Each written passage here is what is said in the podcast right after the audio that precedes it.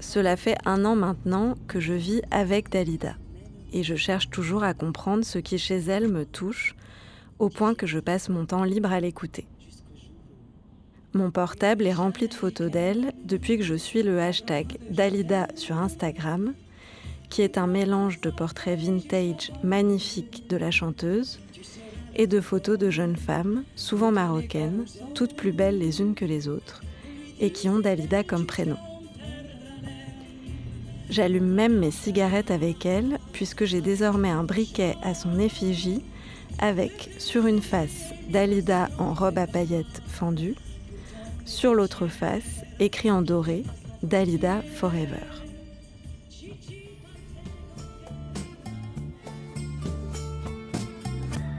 Dalida et moi. Une série de Léa Wensten. Épisode 4 Dalida, intérieur, queer.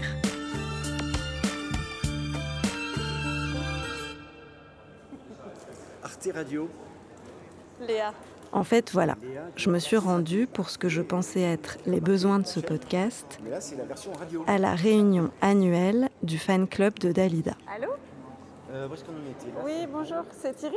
C'est à la mairie du 18e arrondissement de Paris et il y a cette année comme invité le chanteur Frédéric François, attendu comme le Messie.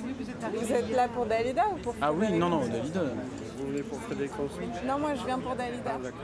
On vend des posters de Dalida en Corse et beaucoup d'autres produits dérivés dont j'aurais même pas osé rêver. Alors, qu'est-ce que vous avez pris? Alors j'ai pris deux posters. Deux posters. Il est là. Je savais pas qu'il y avait des Deux coussins aussi. posters. Vous en avez toujours des coussins? Pardon? Des coussins, vous en avez toujours? Et non, on les a finis. Vous auriez dû me le dire, je vous les garder. J'aurais dû vous laisser mon numéro de téléphone. Il y a même un puzzle. Je dois quand même dire que j'ai senti que je touchais là à une sorte de limite. La solita strada, bianca come il sale, Si je suis venue, c'est parce que depuis le début, j'ai envie de rencontrer des fans, ceux qui vivent avec elle, comme moi depuis un an, comme ces deux jeunes garçons que vous entendez chanter.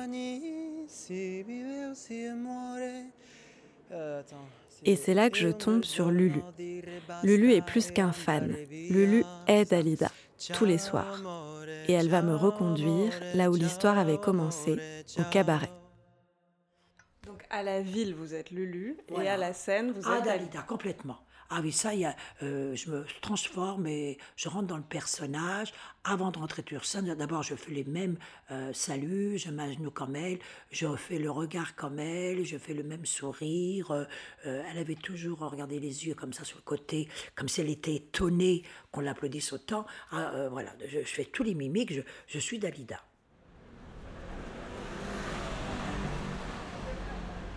C'est samedi soir et me voici de retour rue des Martyrs à Paris, près du métro Pigalle. Mais chez Madame Arthur, là où j'avais réentendu Dalida pour la première fois, il y avait quelque chose de branché. Là-bas, les trentenaires se dévergondaient légèrement dans une esthétique ultra maîtrisée. C'est ce qu'on appelle maintenant le burlesque, un striptease sous influence queer et féministe. Et ça remettait Dalida au goût du jour. Ah, vous êtes par Oscar, c'est ça Oui, c'est ça. Oui, je viens de l'appeler, il arrive. Ouais. Chez Michou, on est juste en face, au numéro 80. Mais c'est déjà un autre monde. Tire bien la porte. Merci. La salle est juste derrière. On, est, on est au niveau zéro. là. Les tables sont remplies de touristes, Non, non. Ah, et là, il y a les gens qui dînent en fait. bedonnants, fatigués de leur tour de la journée. Et avec le champagne, ils commencent à s'endormir. La salle est petite, il fait chaud et Michou fait vieux. Toujours tout en bleu, mais presque aphasique, il fait peur. À l'entrée, Dalida est là. En photo, mais au premier degré. C'est un pilier, un dinosaure du cabaret. Sa vie fut de gloire et de larmes. Elle fut l'une des chanteuses les plus populaires durant près de 30 ans. Et si aujourd'hui elle chante avec les anges, accompagnée par les harpes du ciel, elle reste pour nous le symbole d'une joie de vivre qui depuis longtemps l'avait quittée. Ciao Bambina Dalida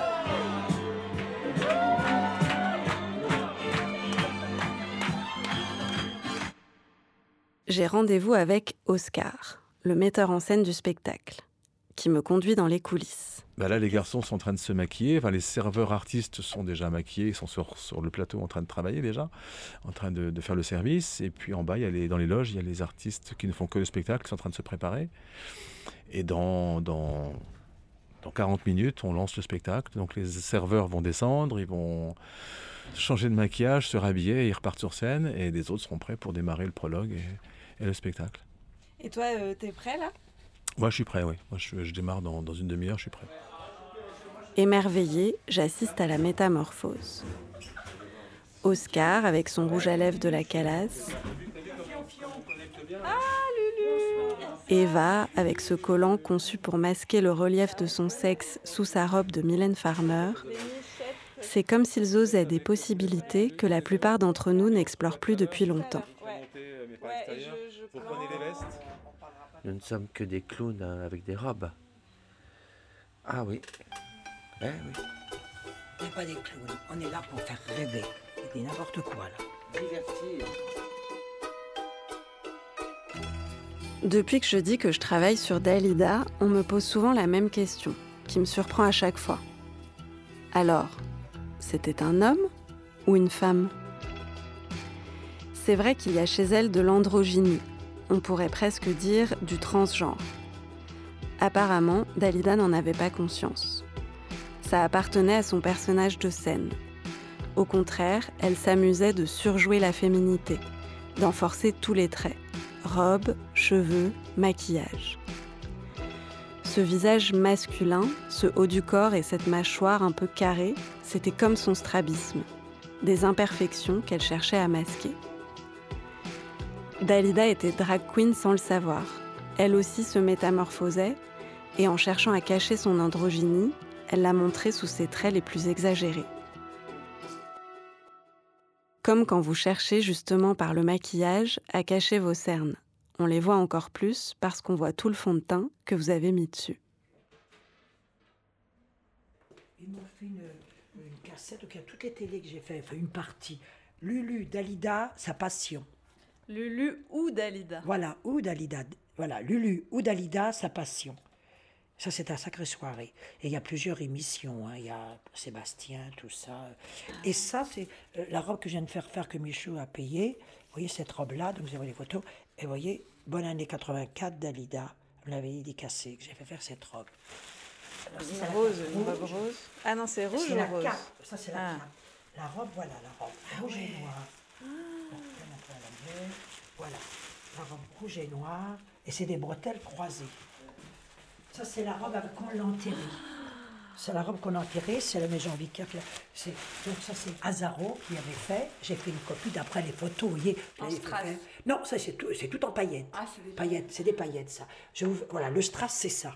Ah oui, c'est pas Faut pareil. pas tout confondre. Alors la robe, c'est de la mousseline avec strassé en strass, pailleté. C'est pailleté plusieurs paillettes. Ça, c'est des tubes de verre, les petits. Et c'est fini par un tube de verre, la finition. Vous voyez Tout ça. Alors ça, c'est des robes qui valent 8000 euros. C'est tout fait main. hein. Et elle est entière avec ça. Ah ben ça, c'est c'est le bruit de tous les, les tubes de verre, des paillettes, des strass. Vous voyez, elle est lourde, hein On connaît pas les Incroyable. Dites-moi, qu'est-ce que vous aimez comme chanson, vous, Dalida? Ah, moi. euh, Je pense que mes deux préférés, c'est peut-être euh, Pour ne pas vivre seul Seul. et euh, L'histoire d'un amour, j'adore. Ah oui, c'est vrai Vous l'aimez pas, vous? Si, mais c'est tellement ancien. Ouais. Ah oui, Ah, je j'adore. regarde Lasso chanter ça. Elle avait- Ah oui. Mon histoire, c'est l'histoire d'un amour. Ma complainte, c'est la plainte de deux cœurs.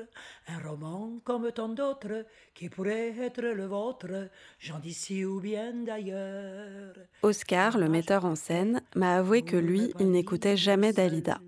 Je n'écoute que France Musique. Et l'on voit des garçons épouser des garçons. Il me dit alors avoir entendu un philosophe parler de Dalida dans une émission consacrée à la musique classique. Il s'appelle Jean-Luc Nancy. Pendant mes études de philosophie à Strasbourg, j'ai beaucoup lu Jean-Luc Nancy. Il y a même quelques pages sur lui dans ma thèse. Je suis allée plusieurs fois l'écouter sans jamais oser l'aborder directement. Alors en rentrant, il est tard, mais je me jette sur mon ordinateur pour retrouver cette archive. Et je suis tout émue de découvrir que Jean-Luc Nancy aime autant que moi l'histoire d'un amour de Dalida. Alors, pour clore mes portraits de fans et ma recherche sur la mélancolie, je pourrais peut-être essayer de le rencontrer. Donc, euh, cher Jean-Luc Nancy. À suivre euh, sur arteradio.com. Nous avons manqué plusieurs occasions de nous rencontrer. Enfin, pas vraiment nous rencontrer, mais... Um,